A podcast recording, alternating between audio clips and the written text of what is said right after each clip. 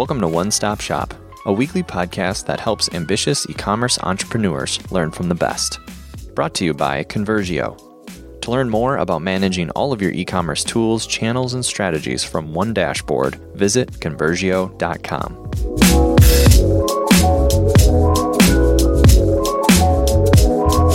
On today's podcast, we interview Cindy Collins from euphoricherbals.com. Before creating a successful business, Cindy Collins, certified herbalist and certified breastfeeding counselor, developed handmade natural remedies for mothers. Now, not everyone believes in natural herbal remedies. However, Cindy also knows her customers very well. And with that level of focus and attention, she was able to go from a side gig on Etsy to a successful business with 10,000 orders in 37 countries. Today, we chat with Cindy and learn the strategies that helped her multiply her sales volume by eight. Hey, Cindy, how are you? I'm good. How are you? I'm very good. Thank you. Thank you so much for taking the time to be with us today. Absolutely. It's my pleasure. All right. Can you tell our listeners a little bit about Euphoric Herbals and the products that you sell? Sure. Um, Euphoric Herbals, um, we make a variety of, of, herbal products from herbal teas and herbal salves and lactation blends. Um, I originally started Euphoric Herbals um, on Etsy in 2009, 2010, just really as a side hobby. Um, it was something that I did as a stay at home mom. Um, and at the time, I really um, didn't have much of a vision or the product line that I do have now. Um, and when I started, I actually had three businesses at one time. Um, I was a doula as well as a photographer. And then eventually, as after the birth of my third child in 2011, 2012, it really started to grow. So I ended up simplifying and choosing the one thing that I felt I could make the most difference and have the most impact on. And for me, that was herbalism and the products that I was creating. So tell us a little more about your background. You just alluded to it briefly, but what did those things look like before you started the company that you have now? Sure. So um, after my first son was born in 2006 or 2005, um, I was a breastfeeding counselor at uh, ho- local hospitals here doing lactation counseling and support.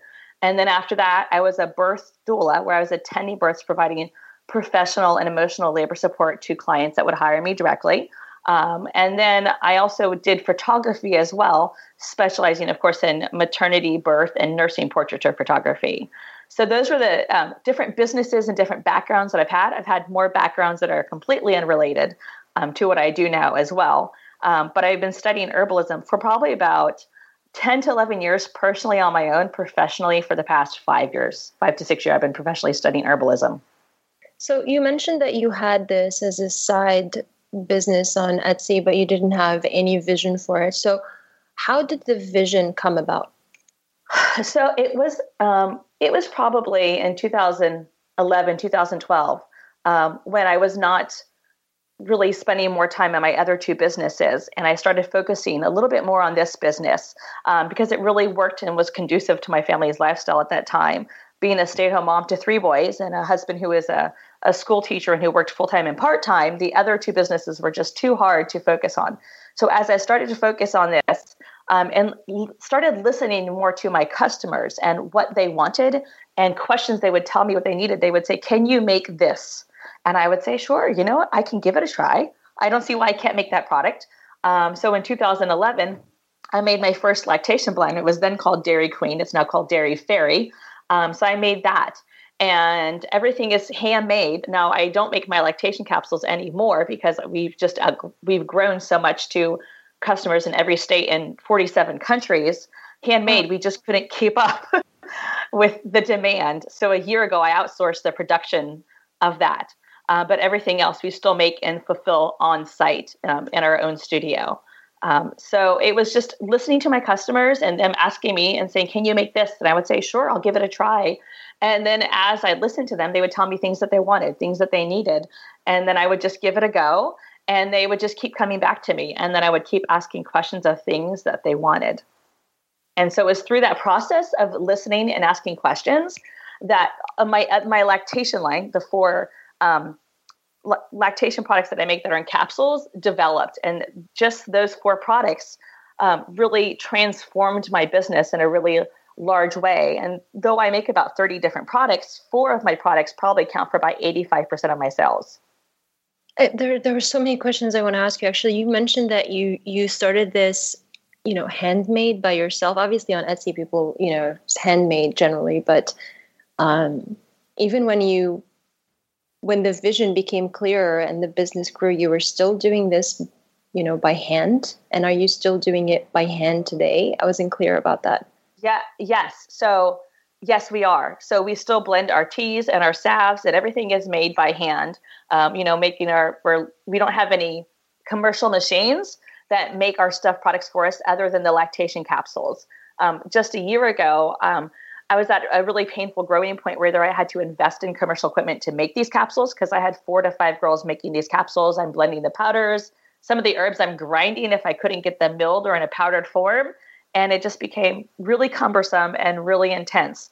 And I just knew there was something I had to change in my business, or else I was going to be at this really difficult place that I did not want to be in and always being behind on orders because the demand was increasing right. tremendously.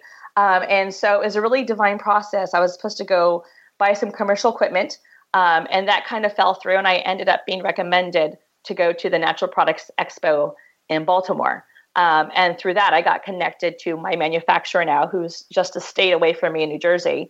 And um, a year ago, we made my first batch of lactation capsules, about 400,000 capsules. Um, and then in July, we made 1.3 million capsules. And then we're anticipating another batch in the next couple weeks, about 4 million capsules to be made. Wow. But everything else is on is made on site by hand. So when those capsules are made, they're shipped to us directly in boxes. So we still have to um, count and package and seal our jars. So more on the philosophical side, why is any of sure. this important to you? I think so much of it um, is important because I feel like uh, doing work that has a purpose and, that you're passionate about is really important to me. Um, I was, you know, had horrible jobs before that that I wasn't really passionate about, didn't have purpose, didn't have autonomy. So having my own business, um, I'm able to have my own autonomy, and which is great. Being your own boss, it's a lot of struggles, obviously, as a lot of entrepreneurs know. There's so many challenges, um, and then also creating um, autonomy and opportunities for others, you know, because I have part time employees and I absolutely love having people on my team to work with. So it's it's not just about me; it's about the people that work with me, and it's about the customers that I serve. Um, you know, and some of the products that my customers use, they will tell me it's literally life changing in so many different ways. Um, so that just fills my soul there are so many opinions about natural remedies in general, and they're mixed usually. So some people swear by them, and some people distrust them, and other people just sit on the fence and they don't really have a clear opinion about them. Uh, who's who would you say is your target audience? So most of the customers that buy are women, usually typically age 20 to about 40, and usually they might be um, kind of in the childbearing year, meaning that they're going to be planning to have a baby sometime um, in the near couple years, or maybe they're pregnant or they're postpartum. But at the same time, since we have a wide variety of products, not all the products are for you know pregnant, nursing, or postpartum mothers. Some of them are can be used for anything. Like we have a, a product called Muscle Mend um, that can be used for anybody that has sore um, muscles or achy joints. Anybody can use that product. Mm-hmm. And so, how do you find these people, your target audience? Um, you, so most of the people, uh, most of the customers that we acquire are either a lot of them are through word of mouth, um, and then also social media. So I, I mostly focus on two social media platforms that would be Facebook and Instagram. But for me, Instagram I find a better traction, and I can have a better engagement rate with my customers there, and it's less distracting than say Facebook is for me. How, why why do you feel that Facebook is distracting? If you don't mind me asking, that's oh, I think there's just so much um, you know, when someone logs on, there are so many things that come on. If they're coming on as a coming on to have personal connections with friends or family members. Mm-hmm. There is constant notifications, constant pop-ups, constant video, constant advertisements. So there's so much pulling their attention away. It's so hard to get their attention.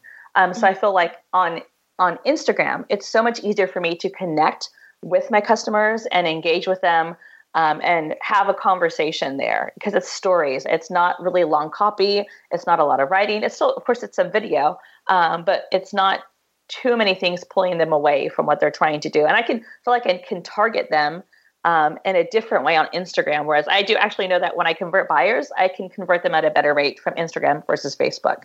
Mm-hmm. That's very interesting that you said yeah. that. And it's really surprising to me because my assumption somehow was that you know Facebook would be a lot easier to to do this um, you know to do promotions on for this particular kind of business precisely because as you said you know people come for a connection you know for family and friends and maybe they would connect with other women that they would know um, maybe a sister or a friend or a coworker or someone who's going through the same experience childbearing and might you know recommend this. So it's very very surprising to me that you said instagram is um, is, is a better place to tell a story than facebook.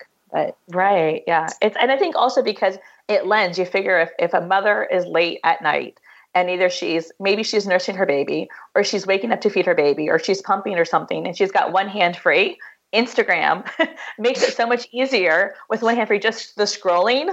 And so it makes it a lot easier to engage for you know mothers that are one-handed at that time I think that's part of it realistically, whereas sometimes it requires too much, you know, late at night when a mother is up with her baby to go on Facebook, maybe. And I will tell you, when I monitor my analytics, I also see people come from Instagram will stay on my website longer and they have a better conversion rate. And also their average order values are higher from Instagram versus other platforms too. Mm-hmm. That's, that's very interesting for our listeners to take away.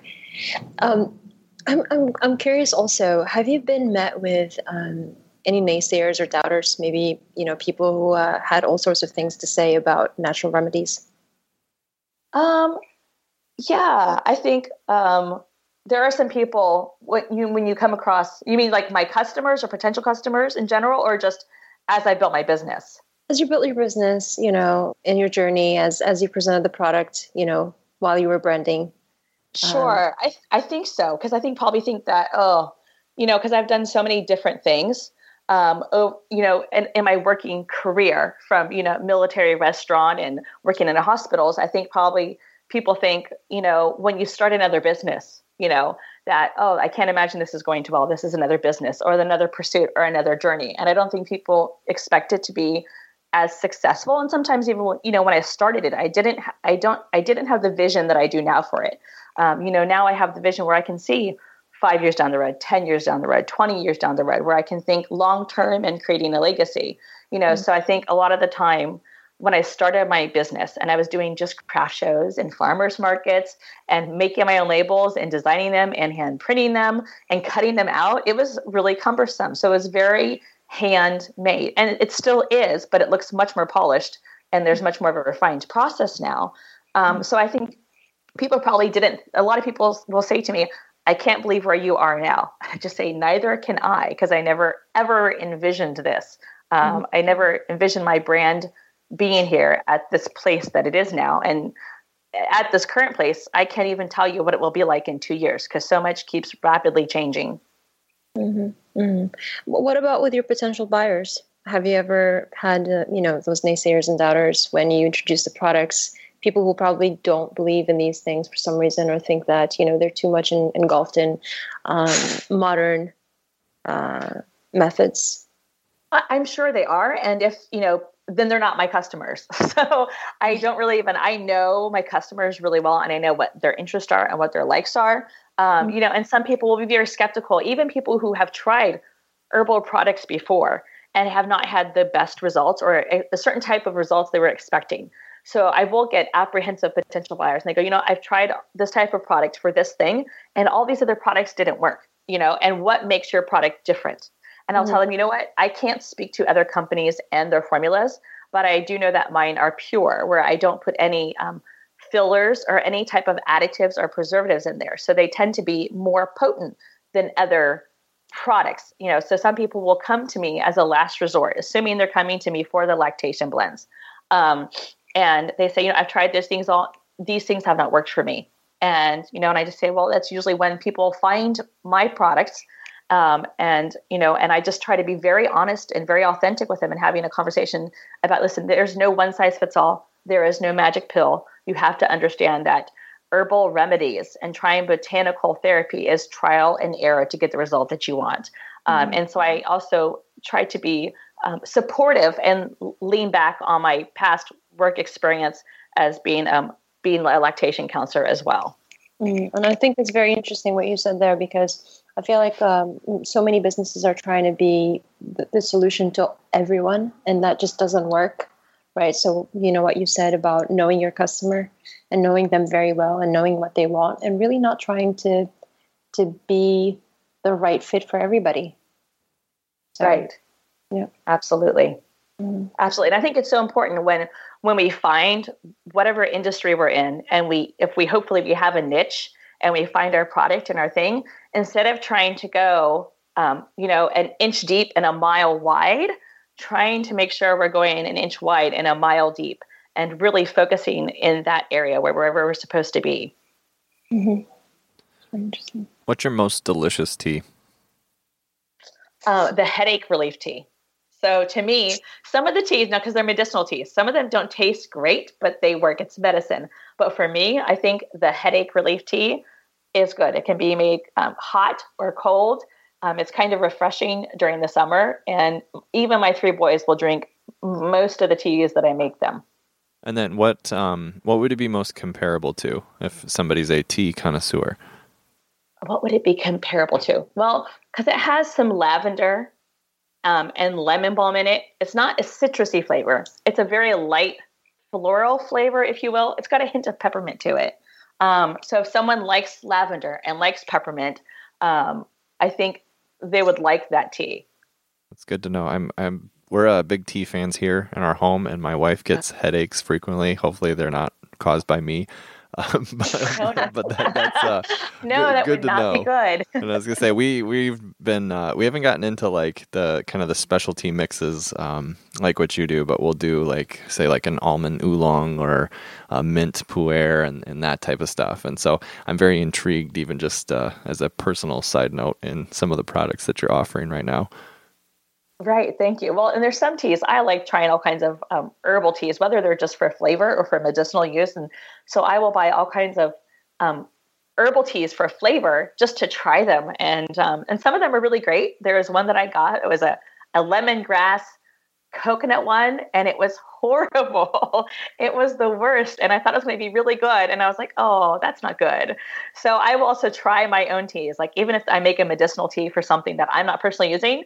I will try it and I will try to work on my formula to make it more palatable. And if it doesn't work, I'll say, you know what, this tea isn't working or if it's not really good, sometimes I'll just kind of get rid of it. Um, but there's some teas that are medicinal. So sometimes medicine doesn't always taste great, but it has its therapeutic, you know, role in our lives. Mm-hmm. All right. How about to switch gears a little? How much does your brand rely on customer testimonies and social proof? So I would say a lot. I think that's super important. Um, I don't ask customers to give testimonies; they do this naturally on their own. They share when products are working for them, um, and when they do, I will always constantly reshare and with everybody else in my platform. You know, customer stories and proof. Um, so I think it's really important, especially when it's coming from mom to mom, word of mouth. That's huge, and that's been my biggest way that my brand has grown. Right. So we noticed that you also have a brand ambassador program. So I thought that mm-hmm. was really interesting, and you know, as a part of you know what Jeff just touched on. Um, can you tell our listeners a little bit about it and how it works? Sure. Um, I've been doing the brand ambassador program now for about two and a half years. Um, and I started it when I started doing Instagram and I saw that large companies were using it. And I just thought, why can't I make something like that my own? Um, and then through trial and error, and after a couple terms, I discovered that having brand ambassadors on a monthly basis. So where it is, people will apply to become a brand ambassador. Um, I've had probably about 1,200 people apply last time I checked to become brand ambassadors. I choose people about 10 times a year. Um, since I'm my only full time employee, there's only so much energy that I have. So I kind of can't do it every month, and every month it doesn't work. But so I choose about 10 to 20 people each month. Um, and I really just give them um, strategies on how to um, authentically connect and find my customers um, and engage with my customers. And in exchange for their time, they serve for about 30 days. Um, and in exchange for their time, they get store credit. And it works really well. Um, and that's been really huge in my success. Hmm, so you said that you uh, looked at larger companies doing that and you thought, why not do something similar and make it my own? I want you to please elaborate on that a little bit. Like, what were some of the tweaks that you've made to to uh, to get similar results, but within your means, basically as a small business? Sure. Um, when I first started, um, I was doing I thought doing a six month term, and then I quickly realized that's way too long, um, especially for usually most of them are current customers or potential customers. Um, so I don't always choose people who are current customers. Um, I don't choose people that are based on their um, followers. It's totally irrelevant to how engaged that they actually can be and how um, more active they are. Um, so, and I've actually found people with higher followers on their social media platforms because it's only on Instagram. Um, but I find that people that have more followers don't do as good of a job as other people that have a lower amount of followers. So I just want someone who's passionate and who really wants to be engaged in the brand and feel like they're part of this journey with me. Um, so I've just kind of tweaked the amount of time. So went from six months, then down to three months, and then realized, okay, it only needs to be 30 days. One month term is enough uh, because life gets busy pretty fast. Sure. Sure, sure. You said you said something very interesting there. You said that you don't really judge them on the number of followers, but you judge them on engagement rate. So, right. and I and I agree with you. I think it's it's probably more important to have someone whose audience is engaged rather than having someone with millions of followers who don't care what they post. So, um, how do you measure that? Do you even measure it, or do you just go by like a gut feeling of you just take a look and you feel that the person has a good engagement rate, or do you have specific measures to decide uh, whether someone basically makes the cut? Well, so I when I look at their profiles, I will look at how often do they post, how often are they actually online, um, and then I will also see maybe how long.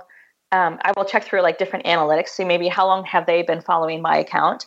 Um, are they engaged with my account? Because if sometimes if if they're following my account and I and I have a really good memory. So sometimes I will see screen names and I'll remember the username. If sometimes if I'm going through applications and I see their username and I'm not familiar with their picture or their post, because I will check out people who follow my account, um, then usually I feel like okay, if I'm not familiar with their name, they may not be a good a good fit for my brand ambassador program. Um, so it's usually by the frequency of how much they post and how engaged they are directly on on my personal account as well. Um, and if we have engaged any personal conversations, whether it's through a, a post on my Instagram or through DMs, we might have engaged, or maybe through emails, or maybe they're a current customer and I've offered them some level of support through email at some point.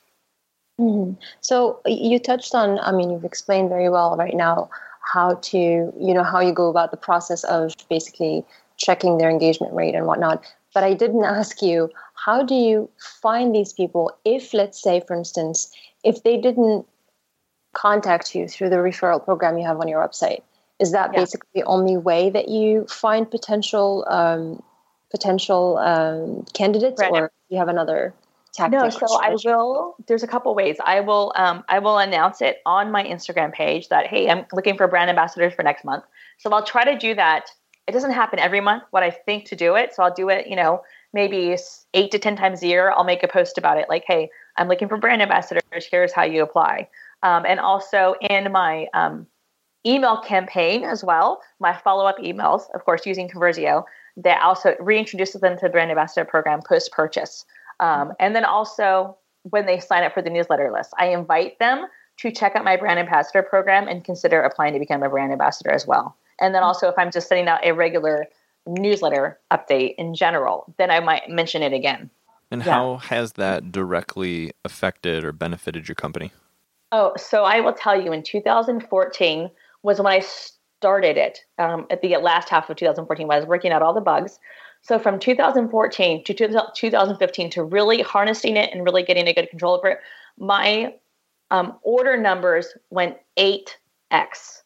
And I will contribute a lot of that to brand ambassador programs. Now, a lot of that just to having really great products that work and working on my brand polishing. But I would also say that, you know, having brand ambassador programs has been was a huge part of that as well. At that point, we were doing this time last year, so November of last year, we had did over 700 orders in that month before we were previously doing consistently three to 400 orders a month. And so that was 700 was really high. Of course, it was, you know, having the small business Saturday sale. And so that was led us up to that painful growing point going, something has to change fast. And that's when I started looking during summer of 2015 looking for ways to scale up my business. So, where do you see the company in the next five years?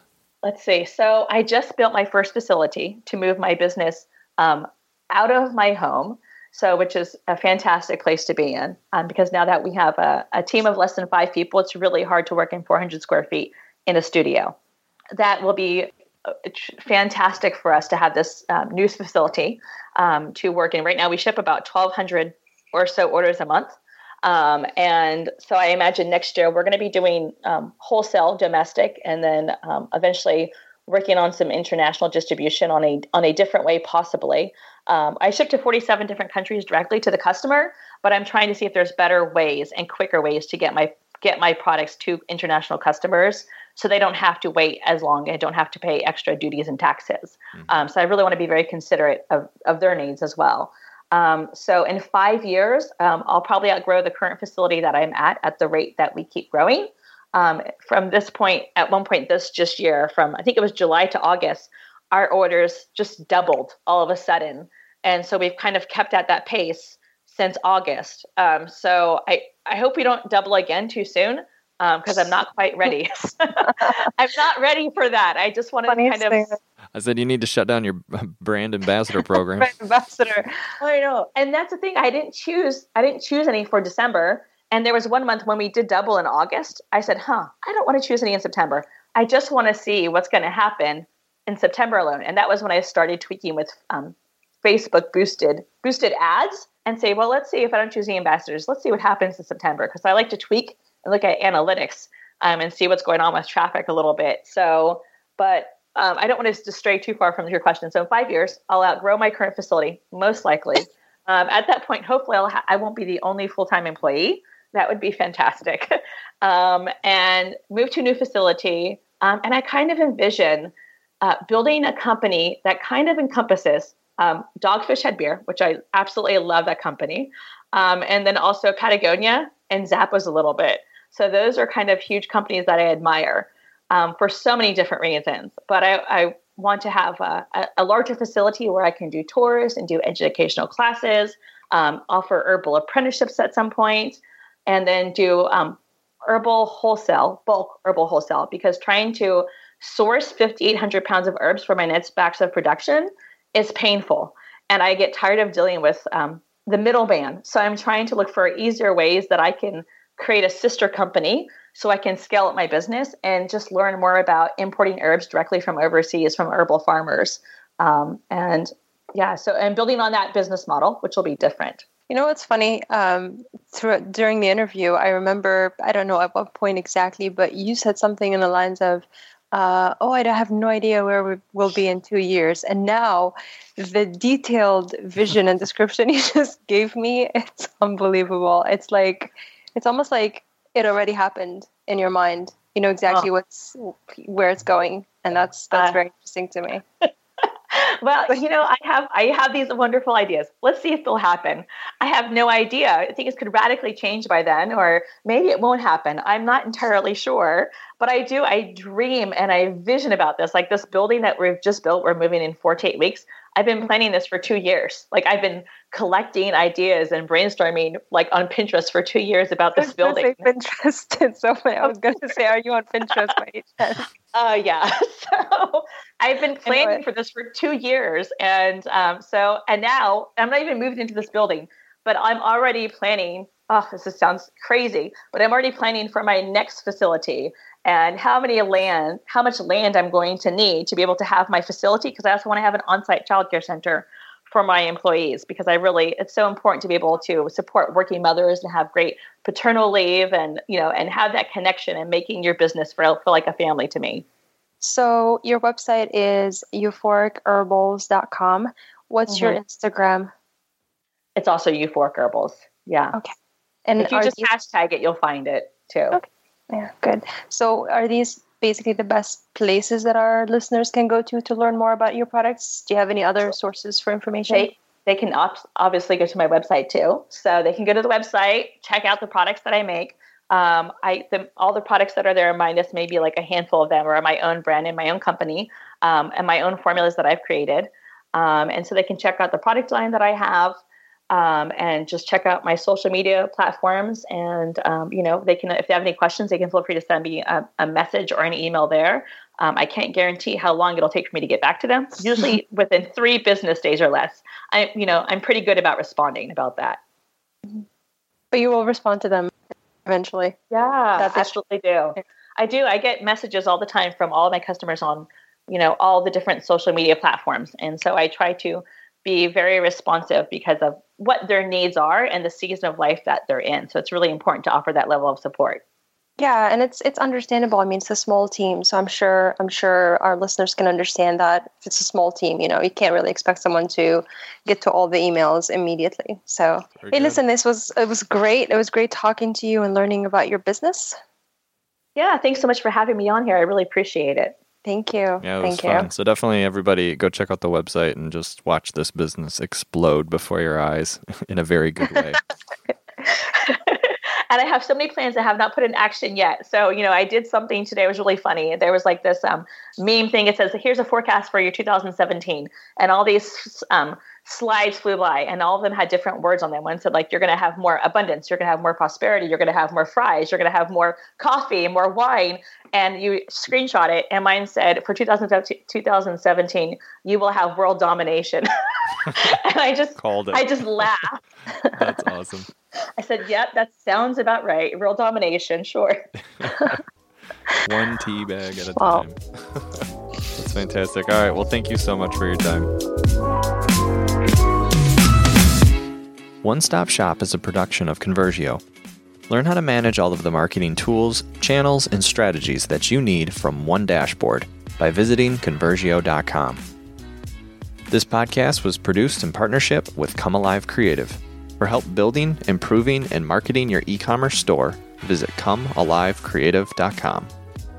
To listen to more episodes or to give us a rating, please visit Conversio.com forward slash iTunes.